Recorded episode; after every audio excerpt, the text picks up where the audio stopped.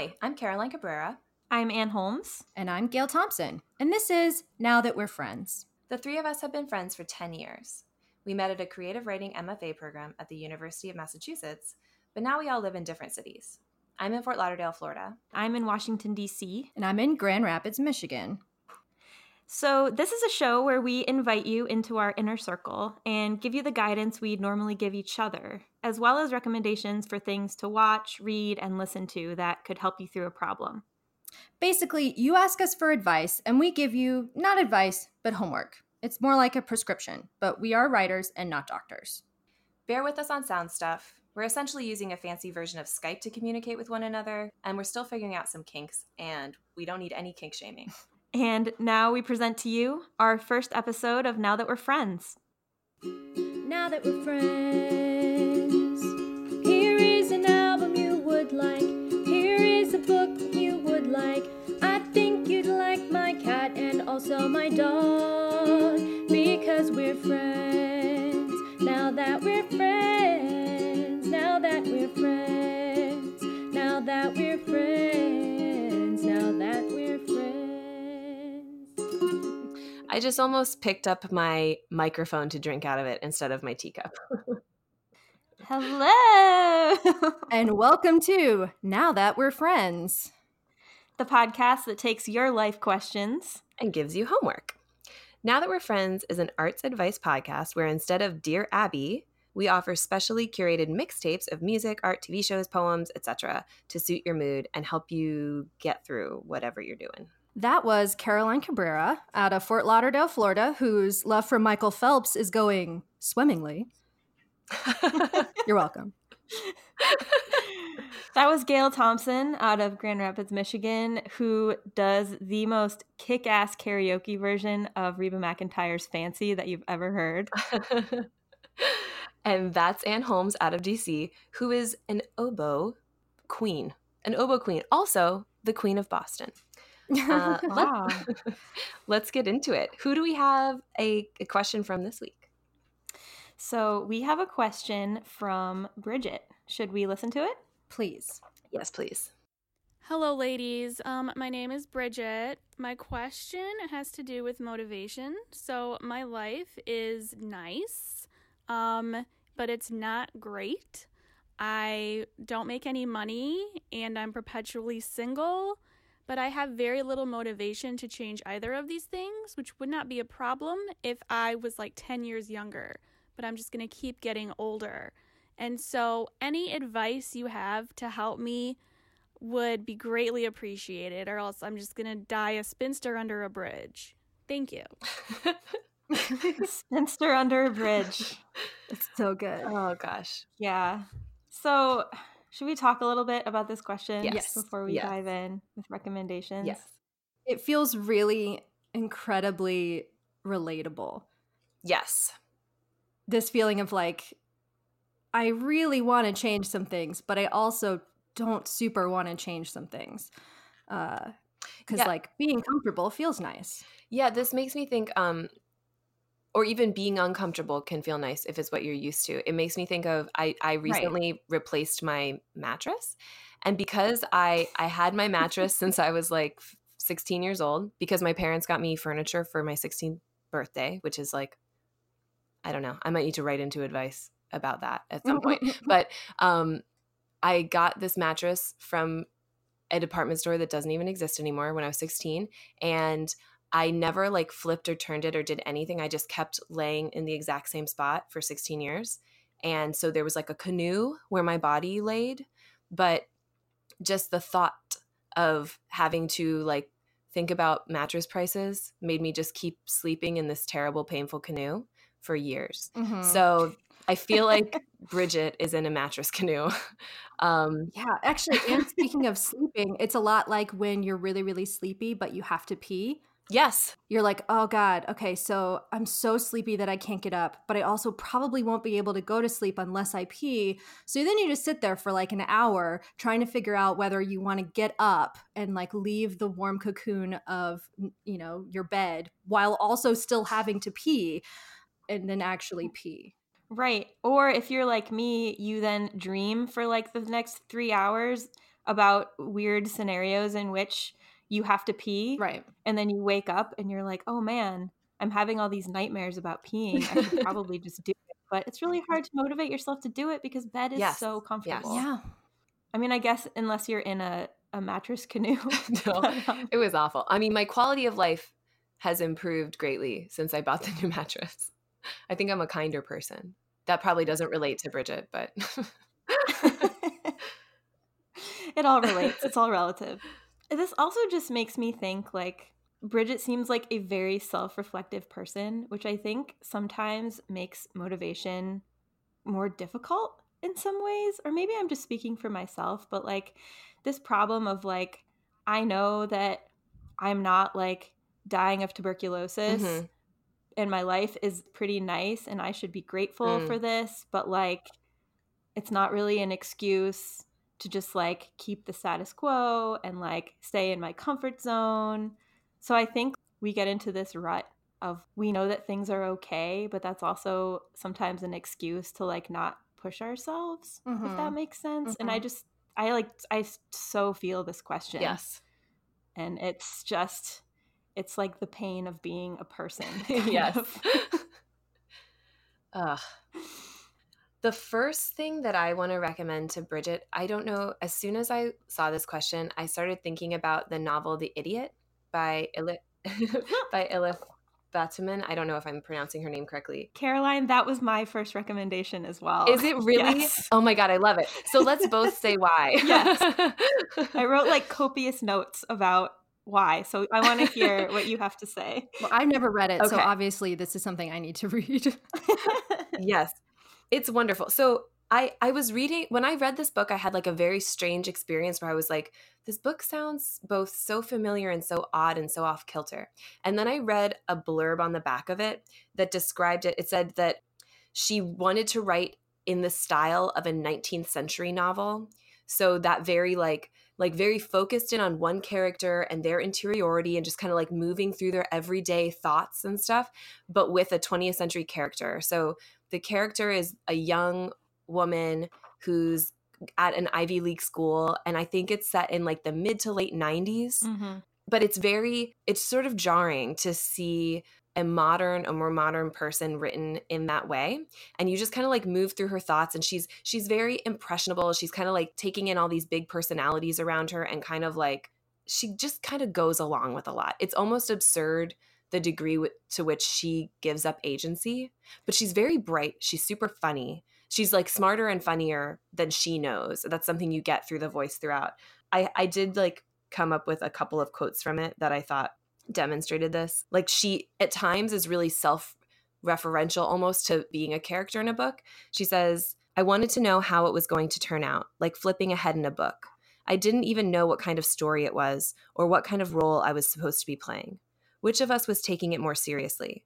Didn't that have to be me because I was younger and also because I was the girl? On the other hand, I thought that there was a way in which I was lighter than he was, and there was a serious heaviness about him that was foreign to me and that I rejected. So she's just like, oh, yeah, she, but she's, she's so just kind of like, it's like she lives through inertia.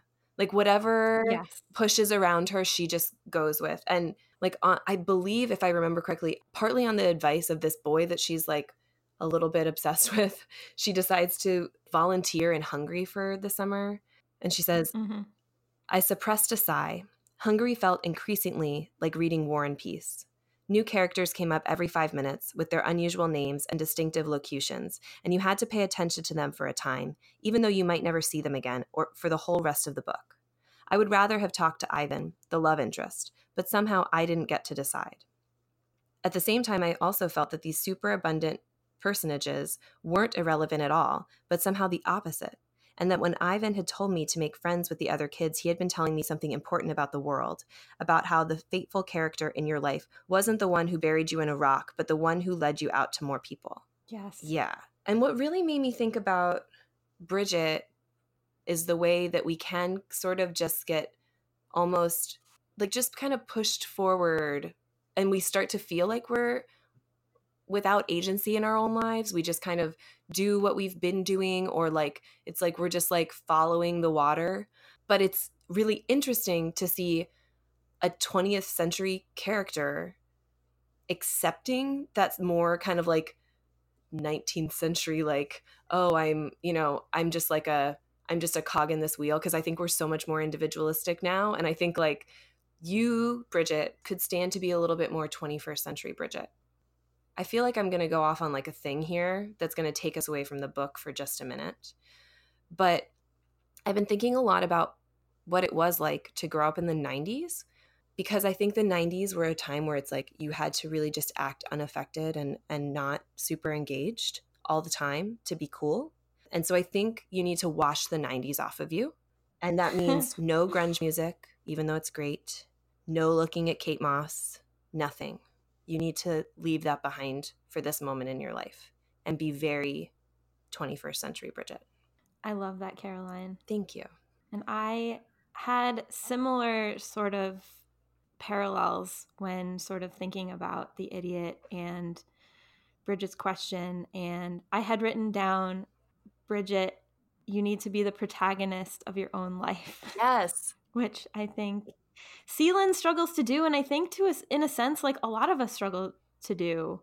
I love too about the book that she is sort of propelled into all of these situations kind of by passivity, but she's also like very critical and very cerebral mm-hmm. at the same time.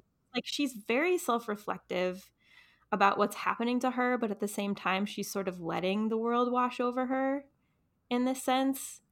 Something I love about this book too, and knowing sort of that, Bridget, you're kind of this observational person, is that in this book, there's so much time spent on these observations of what's going on inside, but also like exterior to the character, like the descriptions of like objects mm-hmm.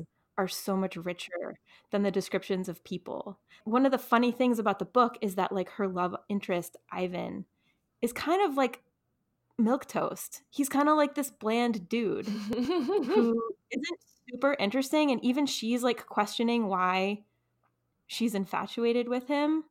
But yeah, sort of, sort of, she, she kind of lets herself go in the details, but it also leads her to like these really risky situations, which I think is, is interesting.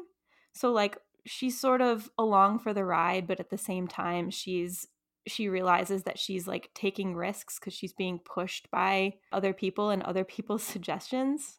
All that said, I agree with you, Caroline. And this was like my primary suggestion mm. because it's kind of a book about, it doesn't have much of a plot, no, but I think like the, the interiority of the character and this like struggle to be the protagonist of your own life is super relevant here. And Bridget, I just, I want you to be the protagonist and I want you to be able to take risks. I think it, the protagonist in your own life is really interesting because it's something that I've been kind of like going over the last few days thinking about this, because I feel very, not even unmotivated sometimes. I feel I'm motivated to do the things that are really expected of me. So like, if I'm supposed to be this person that does these things, then like, of course, I'm going to finish all of the things that I need to do. But by that time, I've kind of gone through and I'm like, oh, I actually don't even know what I want to do. Any like who even, what's my identity? Who even am I? Right. And so I was thinking about how this doesn't necessarily have to do with social media, but I think social media plays into this, where to me, or I guess to a person, everyone else seems to have like this narrative or this story, or everyone else seems to have meaning. I'm not suggesting the Neapolitan novels, but um, I, I, but it's in that I way. Wrote, I wrote that like, down too. Did you? Okay. So it's in that way where like you feel like you have no meaning, but other people have meaning. And like you're just kind of like doing, you know, everything feels really messy, but you look at someone else doing the exact same thing that that you're doing and you're like, oh, well, that that makes sense. And it's because obviously like you're, the way that you see other people is in a narrative and it's in a story. And because it has like this, you know, these like individual scenes that kind of get stacked up to, to then become a story, it makes sense to you. And so that's why other people look like they have meaning, but really nobody has, I don't mean it like horribly, but nobody has meaning. And so I was thinking about the thing that really helps me. I, again, I resonate with this just so hard. And as the resident single person here, uh, I think that is a total part of it. but when I feel like I need to kind of figure out who I am and what I want to do and at least just kind of get myself up and moving and being a person, um, I sometimes I'll just like imagine myself in a movie, or I'll imagine myself mm-hmm. in like a music video or a book. And I kind of think of myself as like, and it's, it's a little bit like fake it till you make it, which I kind of am going to talk about or want to talk about a little bit later. But like it, it's a little bit like, okay, I'll put on the Hours soundtrack. Because I, like in my head, I'm now going to be the person who's going to work because now I have the movie soundtrack in my head or something like that. And so sometimes it's like thinking of yourself as an other or as someone else so that you can kind of make your own story about yourself so that like all of a sudden you have meaning and you can do those things. Does that make sense? Yeah. It's almost like putting a putting a frame around you, because like yeah. other people feel very framed for you is what I'm like kind of getting from what you're saying, Gail. Like you see mm-hmm. like the you see the the moments or whatever, and you don't have that for for yourself. It's like put a frame around, and now I don't I have like distinct edges to work with or something, rather than like mm-hmm. this like yeah ever expansive void that I am. Yeah, right. You can like see the arc of your own narrative better. Mm-hmm. Right. And that's like literally what meaning is, is like picking out a pattern and then extrapolating from it. And you can only have a pattern if it begins and ends. And so like, I guess that's probably not true. Mathematically, I guess it's probably not true. But this is not um, this is not a math podcast. Oh God, I'm sorry. Then I prepped for the wrong one. Oh God, we have to stop. That um, would be like my nightmare. And suddenly this turned into a math podcast. Hi, Ann. We're well, you're you're now part of the math podcast, and you have to pee. Hi.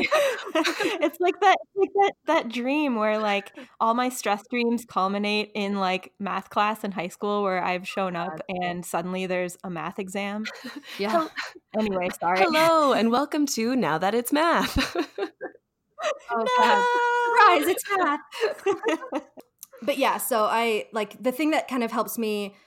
And I think like it's recently helped me because of that, but also I think probably because the sun has now come to Michigan. And so like I'm putting those two together, but it's been really helpful to me lately, which is just like, this is what a person might do now. Okay, I will do this now. You know, I'll just turn on some music. And I'm like, oh, I'm the kind of person who turns on music now. Okay, great. And then it becomes like, once you kind of start seeing yourself as, I don't like, not necessarily like a character, but you start seeing yourself as kind of, this is a person who does things, because that's really all you are, is a series yes. of choices. And so you get to see the steps that you get to take. And by seeing them as someone else, you're like applying meaning to yourself. Yeah. And I've even had times when I have been dealing with depression where what I will choose to do is I'm like, what would not depressed Caroline do right now? I'll just keep doing those mm-hmm. things. And you might be doing them and not feeling joy from them because that's not where you are. But you just keep doing the things because sometime down the road, you'll still be doing the things and you'll be getting joy from them again. I'm like, mm-hmm. Caroline would want to be at the beach right now. That's like a big part of, it's a big part of my life, guys, going to the beach. And but, you know, when I'm depressed, I don't even want to do that. I'm like, what's the point? I'll just read here. I'll just sleep. And then I'm yes. like, no, what Caroline would do is go to the beach. So I think if you can find maybe some things mm-hmm. like, what does twenty-first century Bridget, Bridget do? And start doing those things. Mm-hmm. Yeah. And like, and yeah, and mine is, mine recently, I think it happens every spring. I think I'm understanding that what I go through is very seasonal. What? Um, but I know, shock. Like I, anyway, I, I continue to put those things together. But even a couple of days ago, I was like, literally every horrible mental health time has gotten better with March coming. Mm-hmm. And I was like, oh, that makes a lot. Anyway, neither here nor there. But I was thinking like, what is it when I'm thinking about the Gail, who she was before she left for Michigan and like doesn't have a support system anymore and like it's doing like she's not super sure what she's doing anymore and kind of whether things matter. And I'm like, who was the Gail before that? Oh, she really liked music. Oh, you know what? I haven't listened to music or danced in two years or two or three years. That's something that like I should probably remind myself that I enjoy. And so then I'm kind of like, okay, and now an old Gail or a, you know, other kind of Gail would character Gail would turn on music now and, you know, with would like set up this playlist and things like that. So one of my suggestions is my playlist, um, but it's called Gail Get Up. It's it's like my playlist that I have for that. But yeah, it's like, it's thinking about yourself as kind of a character, or like because literally, like, you have to kind of see yourself as a framed being to see where, like, meaning can be. I also really like, Gail, what you said about being a, like, being a person is just, like, making a series of choices, because I that's what I was thinking, too, with this book. If you're just, like, living through inertia, then it feels like you don't have the agency to do anything, but, like, you just do it. And there's actually one of the quotes I had pulled from The Idiot has to do with that. She says, "Even though I had a deep conviction that I was good at writing, and that in some way I already was a writer, this conviction was completely independent of my having ever written anything or being able to imagine ever writing anything that I thought anyone would like to read." Yep. It's what, I mean, it's my, it's all my students, really. They, they'll like write me their Dear Gail letters and they'll be like, "Well, I'm not a writer." And I'm like, "Well, you are, because you just wrote several things." Or like, like they'll have written like these great poems and they'll be like, "I'm not a poet." Or, you know, "I'm not, like, I don't write poetry." And I'm like, "Well, you did, though. You just did." You know? Yeah, because we all think of identity as, like, this kind of weird, like, boundaried, static thing, which yeah is is wild, because we all do yeah. all sorts of different things. So I've been thinking a lot about Zeno's paradox, which I think a lot about all the time, actually, which is... I don't know what that is, Gail. Oh, I am Me about either. to explain it. Excellent. So, And I, I got really obsessed with it in college, and then I wrote a lot of papers about it in grad school. To me, it's this like giant thing that makes total sense. I think it's great. So Zeno was this, I think he was Greek. I don't know. I mean, I know he was Greek, but I don't know anything else about him. He was like this old Greek thought guy. So he has this paradox, or this like idea that like really, despite what our senses might show us, motion actually never happens. And so change never actually, like nothing ever changes and motion never happens. Um, his little like quote is like, "Suppose Homer wishes to walk to the end of a path, but before he can get there, he must get halfway there. Before he can get halfway there, he must get a quarter of the way there. Before traveling a quarter of the way there, he must travel one eighth, before an eighth, one sixteenth, and so on and so on." Really, it's saying that like motion never happens. No matter how close we are to each other, we're never actually touching. It's just that kind of like, if like in order to do these things, we have these in- infinities of things that we have to do, then motion never happens. Okay. Which I see that in poems all the time. Mm-hmm. The poem that I was thinking a lot about is this great, it's super, super long. So I just want to like, and it's also very, very repetitive, but that's kind of the point. But I'll only read like the, like a small, the beginning part of it. And it's by Chelsea Martin, and it's called "McDonald's is Impossible." And it starts out, "Eating food from McDonald's is mathematically impossible, because before you can eat it, you have to order it. And before you can order it, you have to decide what you want. And before you can decide what you want, you have to read the menu. And before you can read the menu, you have to be in front of the menu. And before you can be in front of the menu, you have to wait in line. And before you can wait in line, you have to drive to the restaurant. And before you can drive to the restaurant, you have to get in your car. And before you can get in your car, you have to put your clothes on. And before you put clothes on, you have to get out of bed.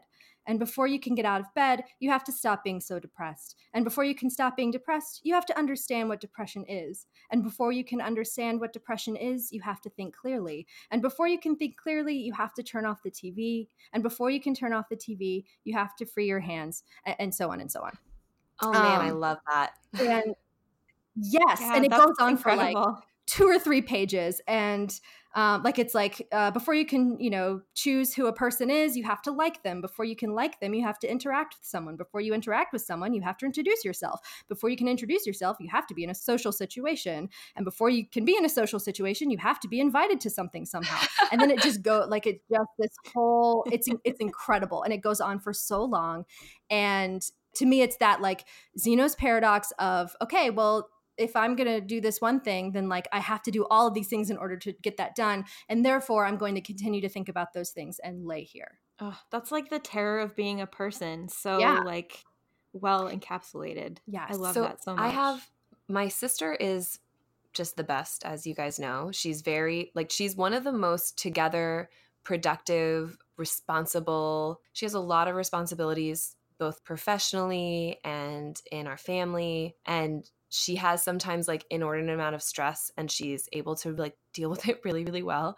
But something that never ceases to amaze and amuse me is that every time my sister moves, this has happened the past two times she's moved, where she'll ask me to come help her. And she'll tell me that she's going to do all the packing before I get there. And then I'll come to her house and she will be laying on her bed, not having oh packed a single thing. Yep. And then when we're actually doing the moving, she will become like the little bee obsessed with something other than moving. And she's just incapable of doing it. And it makes me, in, like, in the moment, I'm like, girl, get the fuck up. We need to move your house. You have to be out, you know? But also it's something that like charms me so much because I love to see that even people who are really together and like are capable of everything, there are those things that just seem insurmountable because there's just too many little parts to do. Like there's too much to get done. Like before you move, you have to pack all the boxes and you have to pack each box and you have to divide the things and you have to decide what you're keeping and what you're not. Like all those little things that go into something like moving your house can be too hard for someone who can do things that are way harder than that. I think it's just a good reminder, Bridget, mm-hmm. There's not anything, you're dealing with all the things that it's not as easy for anyone as it looks. Yeah, so that reminds me, there's the part in the Friends episode, I think it's like the third or fourth episode, and then they all have the sleepover and Rachel is talking about how she doesn't know what to do and like everything is really confusing and whatever, and she's like, I don't have a plan. Does anybody else have a plan? And Phoebe, who's already drunk, goes like, I don't even have a pluff. And I hate everyone who says that Friends isn't funny because I have a very good sense of comedy. And I think that's funny. So. So I have a poetry recommendation awesome. Also. Okay, great. So I, Bridget, want to recommend a poetry collection called The Irrationalist by Suzanne Buffum. Fuck yes. Which is really one of my like go-to poetry collections because I think she is just an incredible writer and she has a way with really characterizing like the agony of the mind at work and like how like impossible sometimes like really tedious, monotonous things seem. She just like approaches life in a very witty and tender way, but it's also like full of a lot of dark humor. There's also a lot of like curiosity and hope for like internal and external change and like trying to break the status quo and how like difficult motivation can be. She just kind of keeps like flipping motivation and desire around and around. Anyway, I'm going to read a poem. This one is called The New Experience. I was ready for a new experience. All the old ones had burned out. They lay in little ashy heaps along the roadside and blew in drifts across the fairgrounds and fields. From a distance, some appeared to be smoldering, but when I approached with my hat in my hands, they let out small puffs of smoke and expired. Through the windows of houses, I saw lives lit up with the otherworldly glow of T V, and these were smoking a little bit too. I flew to Rome. I flew to Greece.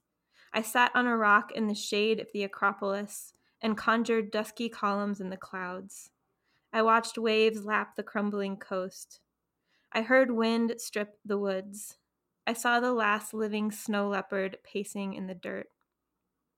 Experience taught me that nothing worth doing is worth doing for the sake of experience alone. I bit into an apple that tasted sweetly of time. The sun came out. It was the old sun with only a few billion years left to shine. Which is just a beautiful poem. It really is. But I love this just kind of agonizing over like what is worth pursuing, what is worth obsessing over, which I just think like this is just a really great poetry collection to read because it's just sort of the mind kind of flipping over itself a lot, which I think mm. we all do when we're feeling kind of like stagnant and ready to like confront our comfort zone, but acknowledging that it's really difficult to do. So I just think this poetry collection, it really like characterizes that difficulty pretty well, but also presents like these often like really funny ways to just to also kind of like confront those feelings. It's funny that you bring that collection up because something I really love about about it, and it's a quality in a poet that I really admire, is that her work can be very intellectual and heady while still remaining like emotionally relevant. Because I think that's something that poets sometimes like sacrifice one for the other. And she does both yes. so well. Mm-hmm. And that's also something that we talked about with The Idiot. Like I think those, I don't know what it is about Bridget's question exactly. I can't put my finger on it, but I think there's something there about being able to merge like the way you intellectualize things and the way you feel them and being able to put those together. Yes. I haven't read Ugh. that book. So that's, it's Gail, so I'm good. So excited for you and for Bridget. Yes. um, one thing that I uh, was thinking about, and I can't, I have no idea where I found this, but it was this quote that said like, don't mistake comfort for happiness. Yes. Which like is just, again, what we've been talking about. Yes. Um, this is like Netflix. It's like going back to the same show that you watch, like Friends, over and over again because it's comforting and it's not like you don't have to try anything new and you don't have to kind of go anything and, you, and it's great and it's awesome and there's nostalgia and there's this like sense of like warmth that comes from it, but at the same time that's like it quells your anxiety but it also doesn't allow your brain to like grow new neurons which is not grow new neurons pathways to neurons. It again is. This math, is a neuroscientist math, podcast science. We're really into the hard science sciences here. The humanities will get you nowhere in life, and I think we all deeply believe that. Yep. And then I also just was thinking about the the line in The National, is the Blood Buzz Ohio, I owe uh, I owe money to the money to the money I owe. I've never felt a line more deeply in my whole life. That is so good. That's great. Right? It just feels like I can't, like I'm, I have all, I mean, I literally am dealing with that now, but like, it's just like you have to keep doing the status quo and you have to keep doing the things that are expected to, of you because you you have to in order to stay alive, but those things are also getting in your way of actually getting the debt paid or getting to any new place, which is so frustrating. Yeah. I also, I had not thought about this before, but since you bring up The National, I want to throw out that in the song Slow Show, they have the line, I got to get my shit together. Got to gather my shit. Yeah. Which is just a favorite of mine. Yeah. On the other side of motivation, something I started to think about was ambition. Mm-hmm. And also just, I mean, this sort of takes me back to the nineties a little bit, but I don't think it's something that stopped in the nineties at all. I was just thinking about how women's ambition is portrayed on T V shows and movies and stuff like that. And I was just thinking about like rom-coms where if a woman is career driven or ambitious in any way, it's like, oh, that uptight shrew who needs to be like shaken out of her like crazy lady ways. I thought about the movie Election and Tracy Flick. And then I was just thinking about Reese Witherspoon a lot. And I was thinking about how in the movie Election, I mean, obviously her character is is meant to be like insufferable and meant to be really difficult. But she's also this really ambitious, thoughtful, you know, like she's got all these qualities that I think if they were cast around a man would be positive, right? But on the little cute little body of Reese Witherspoon as Tracy Flick, they're like a pimple that needs to be popped or something. The the male version would be, what's that Wes Anderson movie, the first one? The one with Jason Schwartzman? Yes. Um, and like he's he's Rushmore? Seen as like the yes, Rushmore. And he's the protagonist and like he's the like hero. It's right? So funny. Yeah, it's so funny because I I thought about that movie too. And I didn't think about those characters in like opposition to each other, but you're right. It's like, mm-hmm. Oh, he's so misunderstood and like isn't he so quirky and great? Yeah, you're absolutely right. He has this brilliant plan that just like nobody understands. Yeah.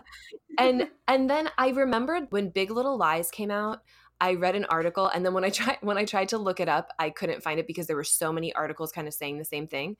But it was saying how the Reese Witherspoon's character in Big Little Lies, Madeline, is sort of the grown-up version of Tracy Flick. Like she's very ambitious, and she's like hard and tough and like direct and in your face.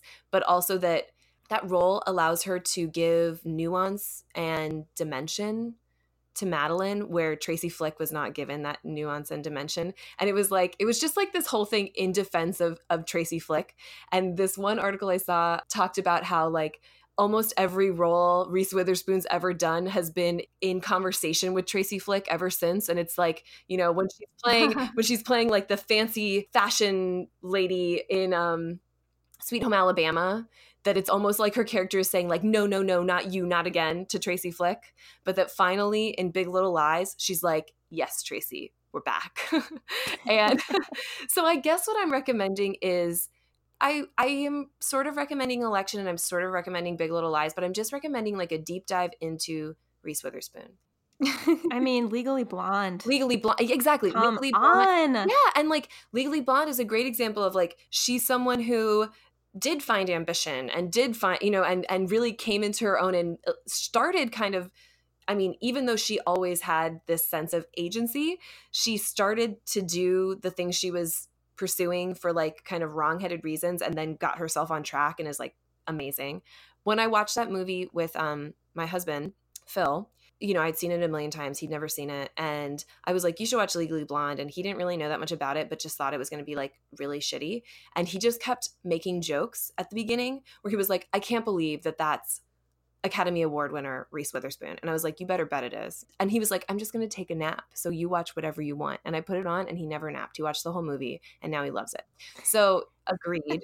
Legally Blonde is amazing. But also, um, what's the other one I was thinking? I mean, she's really great as June Carter and she's like strong. And, you know, what I want to say is just that I think that we've been always getting these subliminal messages that ambition is negative for a woman to have. And I think that it can be hard to have motivation if you're not supposed to try, right? Like if you're not supposed to be striving, mm-hmm. if you're not supposed to be this like go-getter, what does motivation do for you? You know? Mm-hmm. And so I would say, look at ambitious women in a positive light. And even with Big Little Lies, I feel like all the women in that show are showing a different facet, like the Laura Dern character, another one who I think in a typical show might be just that like one-dimensional, like wealthy, bitchy, whatever, but we see all those dimensions to her character instead. So I guess I am recommending Big Little Lies and the entire oeuvre, if I'm saying that correctly, of Reese Witherspoon's career. That's great. I loved that, Caroline. Thank you. I think that like mine won't go very as detailed as that, but on that same kind of Reese Witherspoon, ambitious, bucking other people's expectations of you, I highly also recommend Erica Sanchez's book of poetry called Lessons on Expulsion. And also the It's a Y A book. I haven't read it yet, but I'm Not Your Perfect Mexican Daughter, which I can't wait to read, but I haven't oh, read it yeah. yet. But yeah, the book is so much about kind of, it's, I mean, it's dealing with like growing up and misogyny and your kind of parents' expectations of you. And, you know, she's kind of like going between all of these different, I guess, all of the cultural expectations of uh, being uh, Mexican-American, of being a woman, of being an ambitious woman. And I think the entire collection is really really well done in that way. And also just follow her on Twitter. Even though one of my recommendations is to not ever see social media ever again. Um, but if you do, follow her on social media. It just reminded me of, again, as the resident single person, of like the difficulty of trying to date and the difficulty of, I mean, there's all sorts of difficulties of dating, which is like, you know, like how how do you try to date on Tinder, which is apparently what everyone's using these days. No one is using anything else, but all it does is it just shows you pictures of guns and balding men with sweaty foreheads. And it's like, oh, great. These are my pickings. Like, I might as well just lay down and not go to McDonald's or whatever. So I have, and I have some ideas with that. Can but, I ask, can I um, ask a sincere question? Yeah. I started dating my husband I know, I don't want to be twenty-one years old, so I I haven't yeah. been out on these streets for a while now. Are there really guns? Do, do people put guns in their photos? Oh, yeah. So three people on Tinder last night, they just had pictures of their closet of guns as their profile. That is terrifying. Picture. I know. And like no, no words. It wasn't even like, hey, ladies, here's my gun collection. It was just like, or even like a gun collection and also a picture. It was like just the gun collection. This guy happens to live in Muskegon. And okay, that's it. They're no, not even a name. It's like F C. Here's his pictures of guns and he lives in Muskegon. Oh God, that's who's going to look seems, at that and be that like, seems like a threat. I, I feel right. like the big. Like as a woman, I would just. I mean, is he trying to attract like himself? Because maybe like he's he's like, man, if I were really wanting to date myself, I'd be looking for my gun collection. I just feel like the big like seeming to me, the big first hurdle of online dating is like getting over the idea that you're just going to meet a serial killer. And so I feel like, that... yes. Oh yeah. Oh Jesus.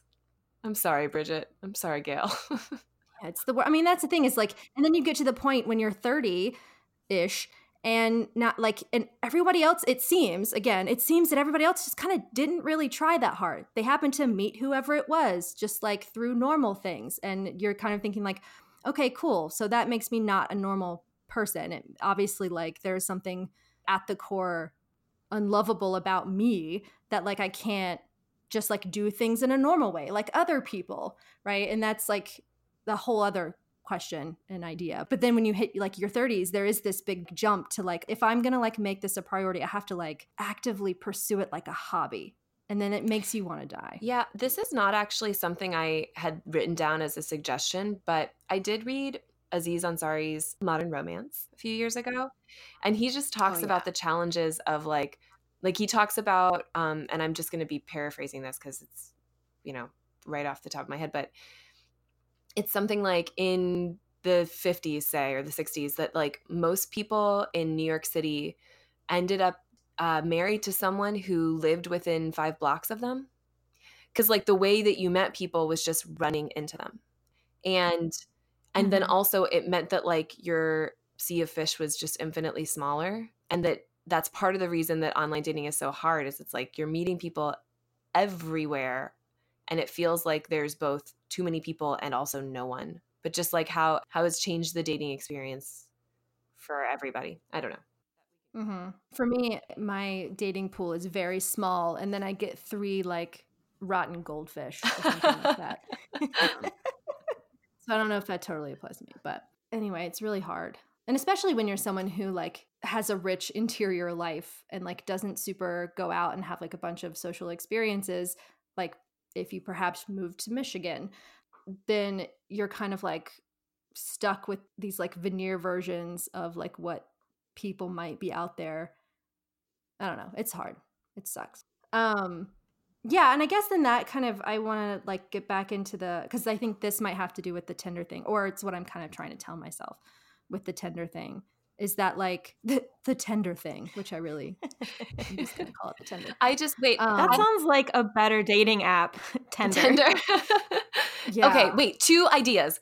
One, it's people who just want to cuddle. The yeah. other, it's people who just want to eat chicken tenders.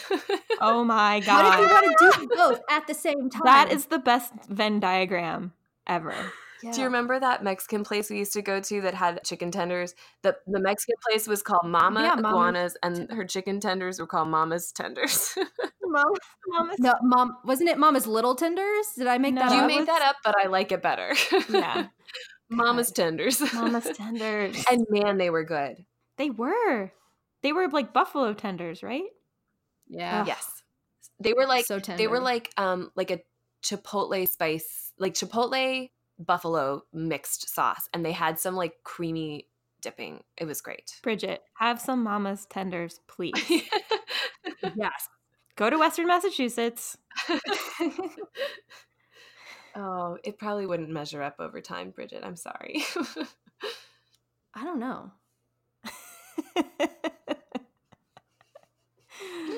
um but yeah I just have a quick suggestion, which is we sort of talked about this earlier. Gail, you had maybe hinted toward talking about your playlist, but uh-huh. I think like, and this is again very simple, but like finding a pump up song for mm-hmm. yourself.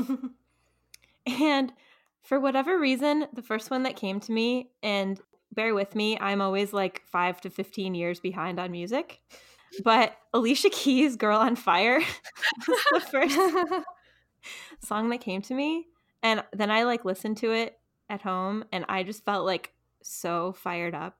And so that's my like quick and dirty suggestion yeah. is maybe, maybe not that song, but like finding yourself a pump up song or a soundtrack or something that sort of like lights a fire under you, I think is simple, but sometimes effective when you're like in a rut.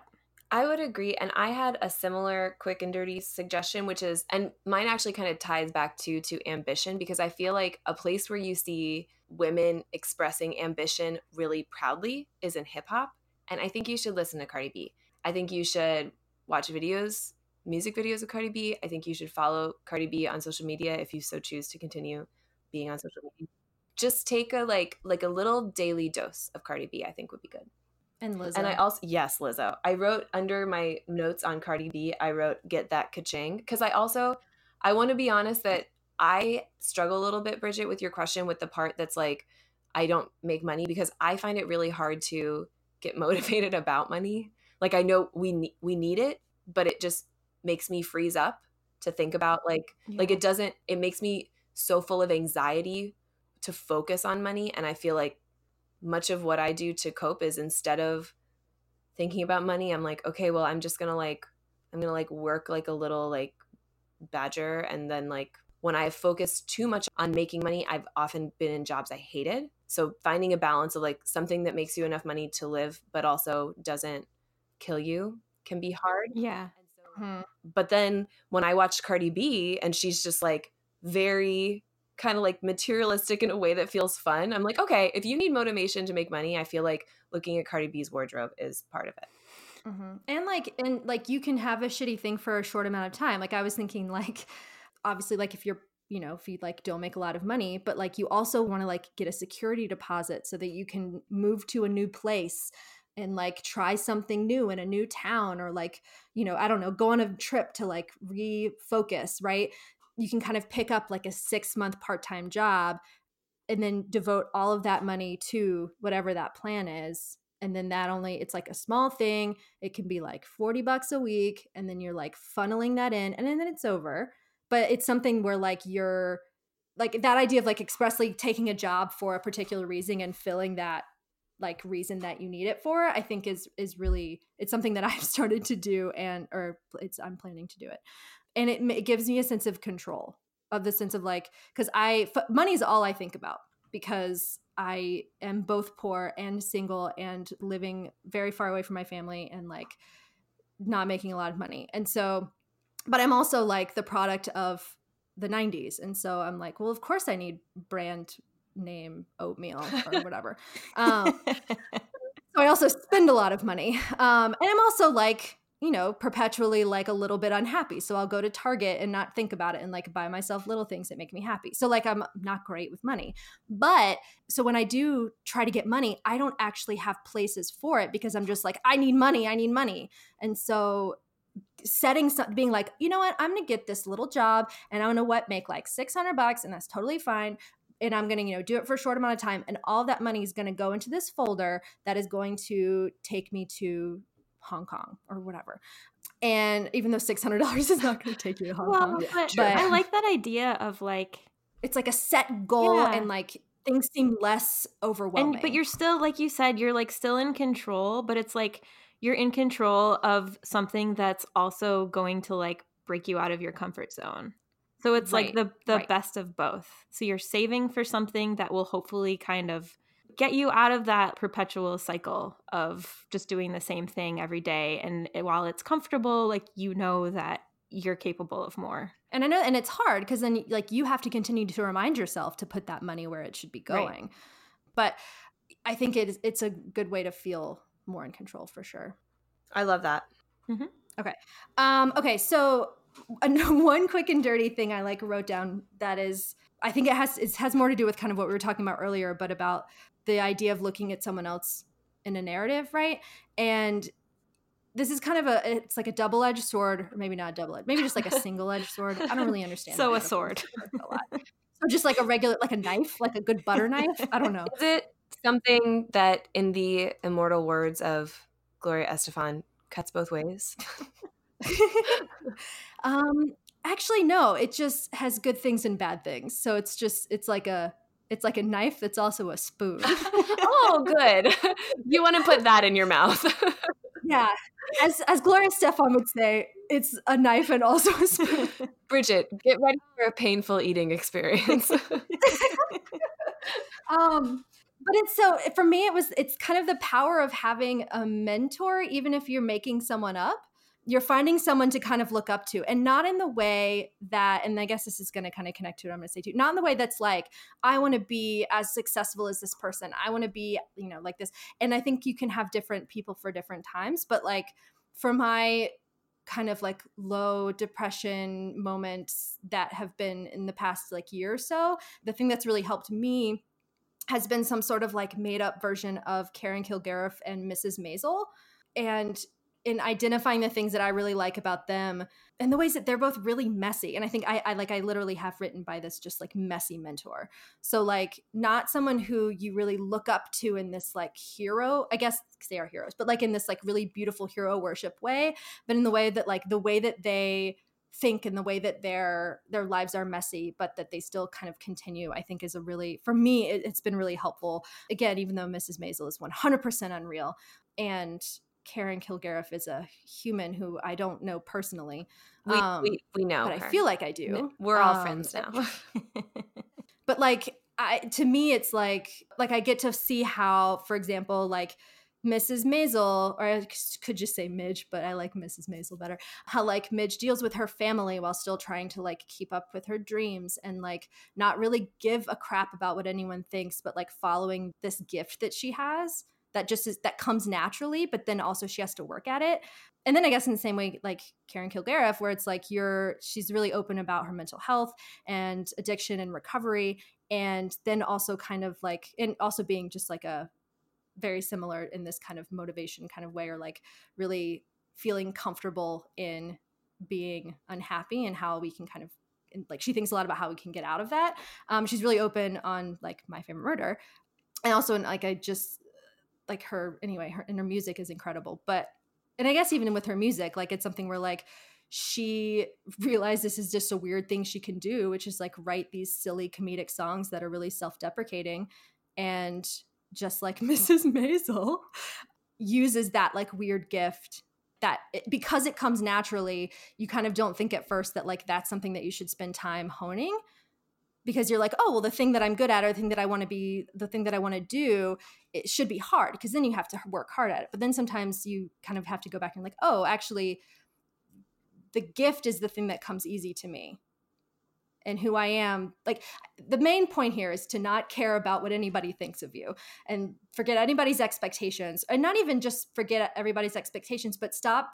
Oh, God, it's this quote from Brene Brown. Like stop thinking about the things that you should be and just be the same thing, like be a better version of the thing that you are. Not maybe not a better version. That's not the quote. But it's like stop spending so much time thinking about the things that you should be and hone the things that you are. Does that make sense? Yeah, yeah it does. Right. It actually I have had like a pretty I don't know, like a bigger life change in the past couple of years where I went from teaching full-time at a university to now having two part-time jobs with two different nonprofits. And it was a really hard change to make.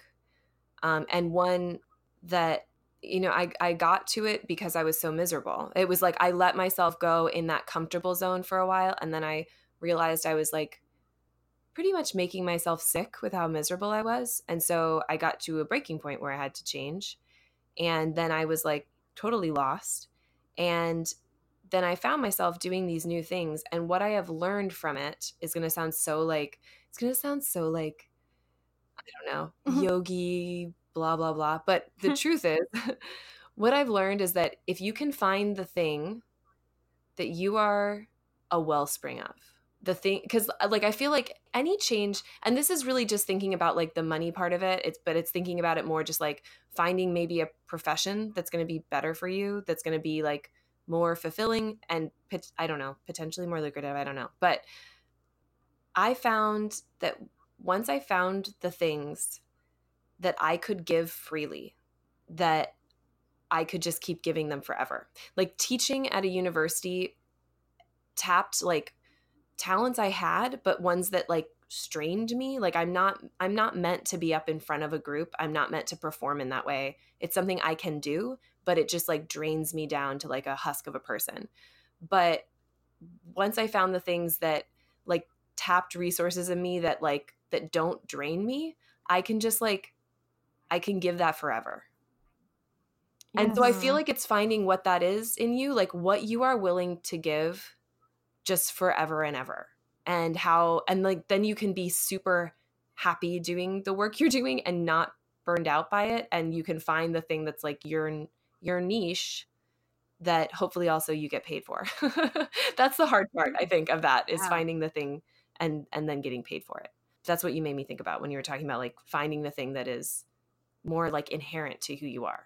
Yeah, yeah. Or at least something that doesn't just like kill all the fuel that you have for other things. Yes. Like being a creative mm-hmm. person, I have found like now that I'm in my mid thirties, I've definitely realized that I'm not, not like a career driven person. Like there is not one like certain career that I feel like I, I need to climb the ladder. No. But I do similarly, Caroline, I've had enough jobs that have made me miserable that I realize as long as I'm not working a job that makes me miserable or that doesn't kill that creative part of me that's excited to work on what I'm passionate about, that to me is the important thing too. That like sometimes even if you can't find the job that you love to do, and maybe like that's definitely the aspiration, you you at least are real with yourself about, like you said, like, is this job making me physically ill? Is it like killing my passion for what I really want to be doing? Like just being real with yourself about that. And like, if you're able, take a risk, really look for something else that will get you out of this kind of like cycle of. It's time to climb out of the mattress canoe. Oh my God, that's and, just perfect. Bringing it, bringing it full and circle. Paddleboard into your new life, Bridget. And then this, I think, gives us the. It's like the best transition into. I think when thinking about how to change and like the ways of changing, right? To me, and I think about this a lot. We're like, who you are as a person, as we were talking about before, like you're just a series of choices. So like you may be the person who tends to be late, but like the moment that you like this next time, you just are on time. Then the next time you're on time. And then, you know, and like, or, you know, whatever kind of thing you want to think about. But like the moment you make the decision and the moment that like you have these choices and the moment you kind of like, you know, change your life in this particular, even just small ways, then you become that person.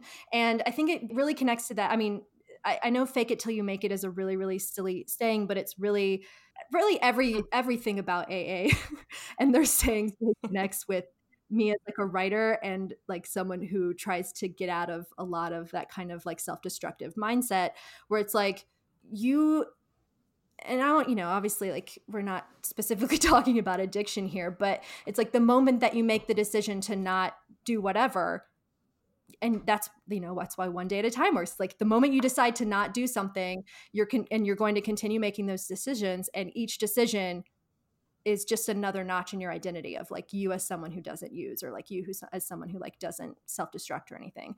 And so um, in thinking about this, and there's definitely like research that like if it's literally something in you that like you've successfully found and like it's holding you back, faking it till you make it actually works. So like if you, you know, you're kind of thinking like, well, what would a confident person do?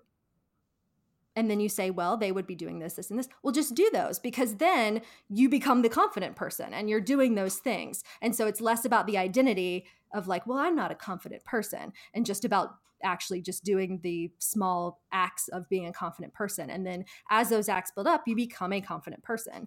Now, of course, there's research that's like, that like if it's the opposite thing and you you actually are like are missing a whole other thing, then sometimes it can backfire.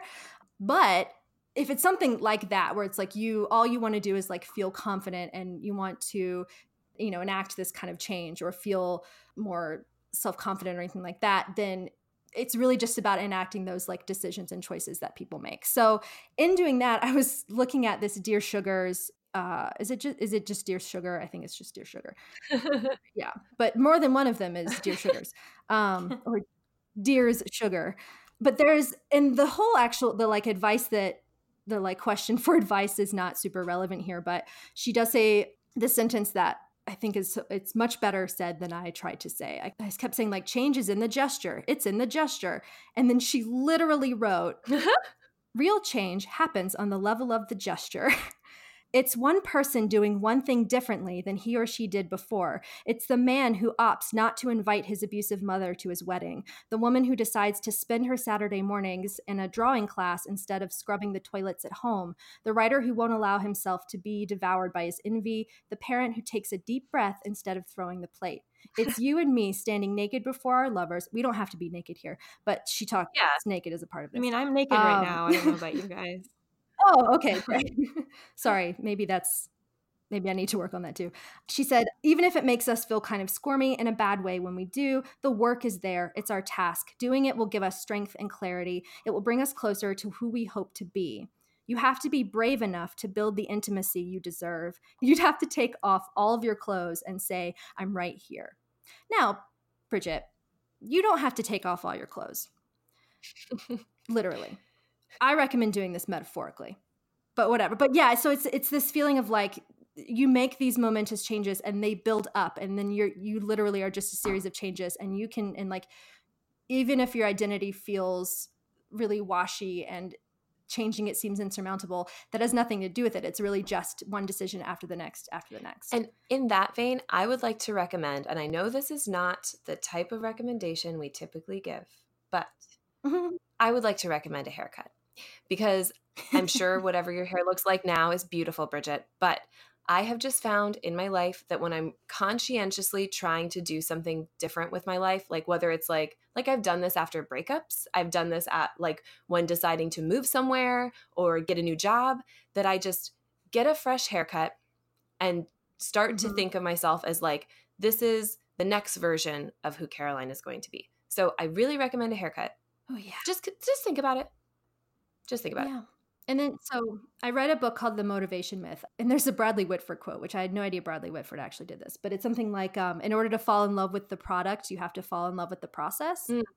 And so it's, again, these, this like decision-making where like, sure, you can run a half marathon and give yourself that final goal. And I think that's sometimes what we feel like we have to do. We're like, I'm just going to make myself do it. I'm going to, if I'm going to lose fifty pounds, I'm going to like set these goals and like, I need to finish it by this time. And like, so you try to use that as your motivator, but that's like only going to work for a short amount of time and it's going to burn you out. And you're not actually like, it's not actually going to give you sustainable results. And so you have to kind of fall in love with the practice of what you're doing. So in order to be a good runner, you have to love running, the act of running every day.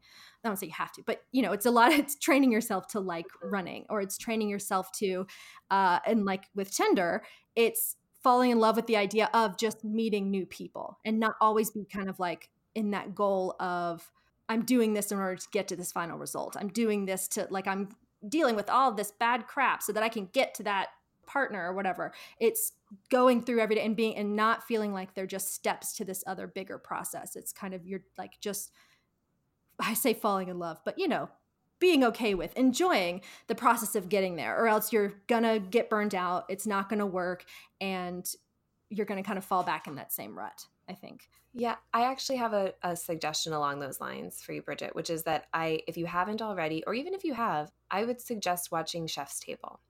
The Netflix series. Oh, I have a Chef's Table to recommend. Oh, you do? So that's maybe, so funny.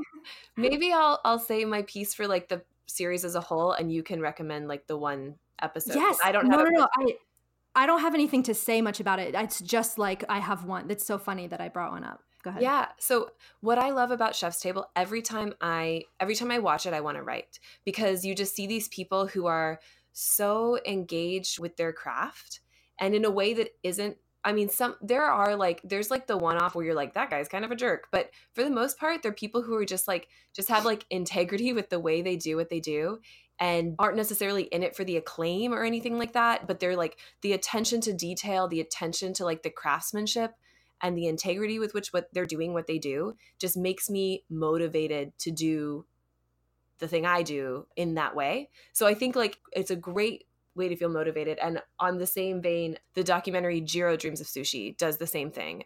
And he is like considered the best at what he does. And he still is like always striving to become better at it. And so I think, but it's not in like a tired way. It's in like this, I don't know, the way he expresses it is just like, it's just done with such like care and attention and integrity. And I feel like that makes me so mm-hmm. motivated to do everything better.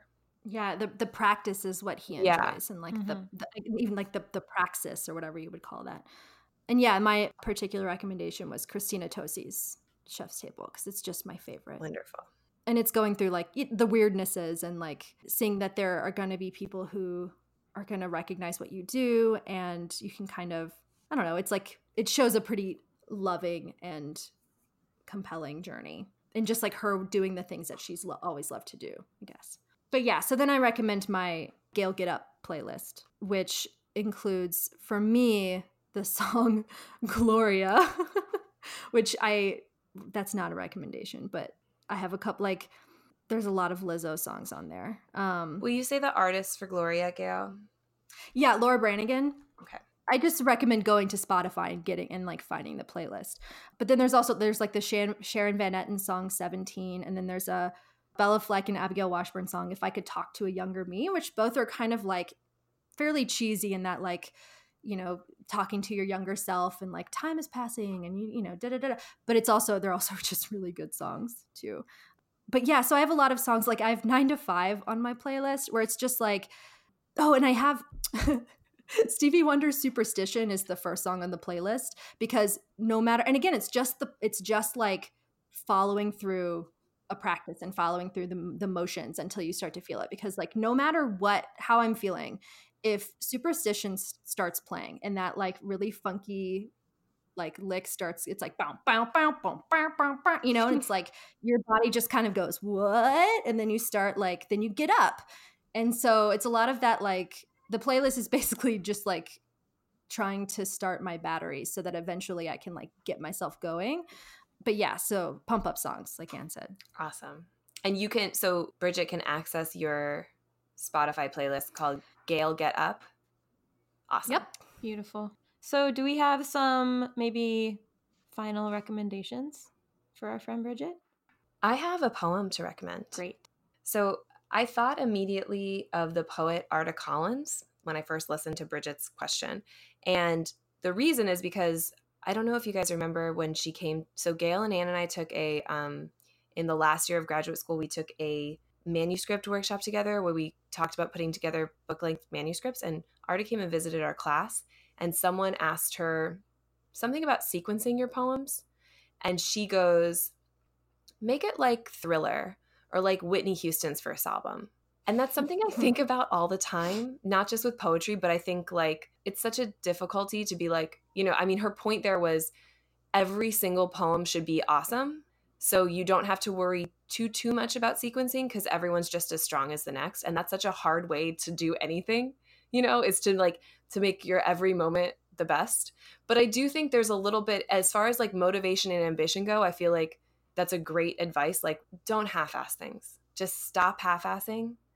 Just do full ass everything. Full ass. Get your – and this brings us back to Lizzo a little bit. Watch Lizzo's entire strand of Instagram videos for her Aschella promo. Yes. But, yeah, do everything with both butt cheeks because it's not worth half-assing things. And so I actually then was looking through Arta's book, It Is Daylight, and I found a poem that – kind of goes back to what we were talking about in the beginning and just kind of like living through inertia. I'll just read it to you. So this this poem is just my my reason for reading it to you is that it makes me laugh and it kind of shows what can happen if you just become complacent. So it's kind of like a, a funny little cautionary tale. With a voice in front of you. As you're standing with the heel of your shoe on top of some neatly sliced red onion, you might think to yourself, I'm at Onion, or I'm in Onion today. Coming home in the evening, you might see a letter waiting there, tucked just underneath the sliced onion. You would stand with the heel of your shoe just beside the slices while opening it. The letter might be from a friend, filled with some news, and asking, how are you at your new place? A fly might come in the window and land nearby as you read. That evening, beside the onion, you write in your journal, cloudy again. A fly came to Onion earlier. No other visitors. Received letter from R. stood for several hours, heard something fall over and scatter outside at lunchtime, planned to stay at Onion until the end of the month. You sleep on the floor and wake disoriented and frightened, uncertain if the heaviness surrounding your sleep is onion that still permeates your fingers.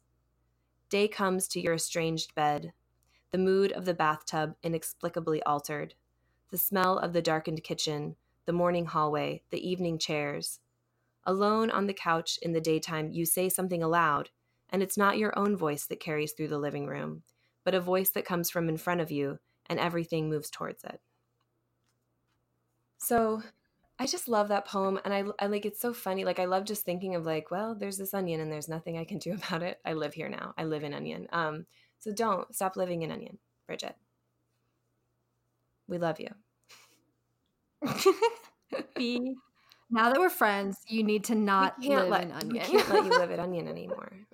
No, be your own protagonist. Out of yes. the- and don't, that protagonist is not an onion. No, be the voice that ushers from your own body. Be Usher. Be Usher. Be Usher. Get out of your mattress canoe, Usher. God. Oh, man. And don't look at Instagram or social media too But much. When you do, look at Cardi B. Yeah. Yeah. All right, guys. Yeah. We've come to the end. I think, that, I think that's it, Bridget. We love you. We love you. We love you, and yes. We're friends now. Now That We're Friends was recorded in front of a live studio audience made up entirely of our pets. Your hosts and three new friends are Caroline Cabrera, Ann Holmes, and Gail Thompson. Our producer is Lisanne, boss of our hearts, Ramos. Our theme music is provided by Gail Thompson. Now That We're Friends is an Oh Miami production. If you want to ask us for advice to receive our recommendations, you can send a voice memo or written email to newfriend at o miami dot org. You can also follow us on Facebook at Now That We're Friends and on Twitter and Instagram at N T W F Podcast.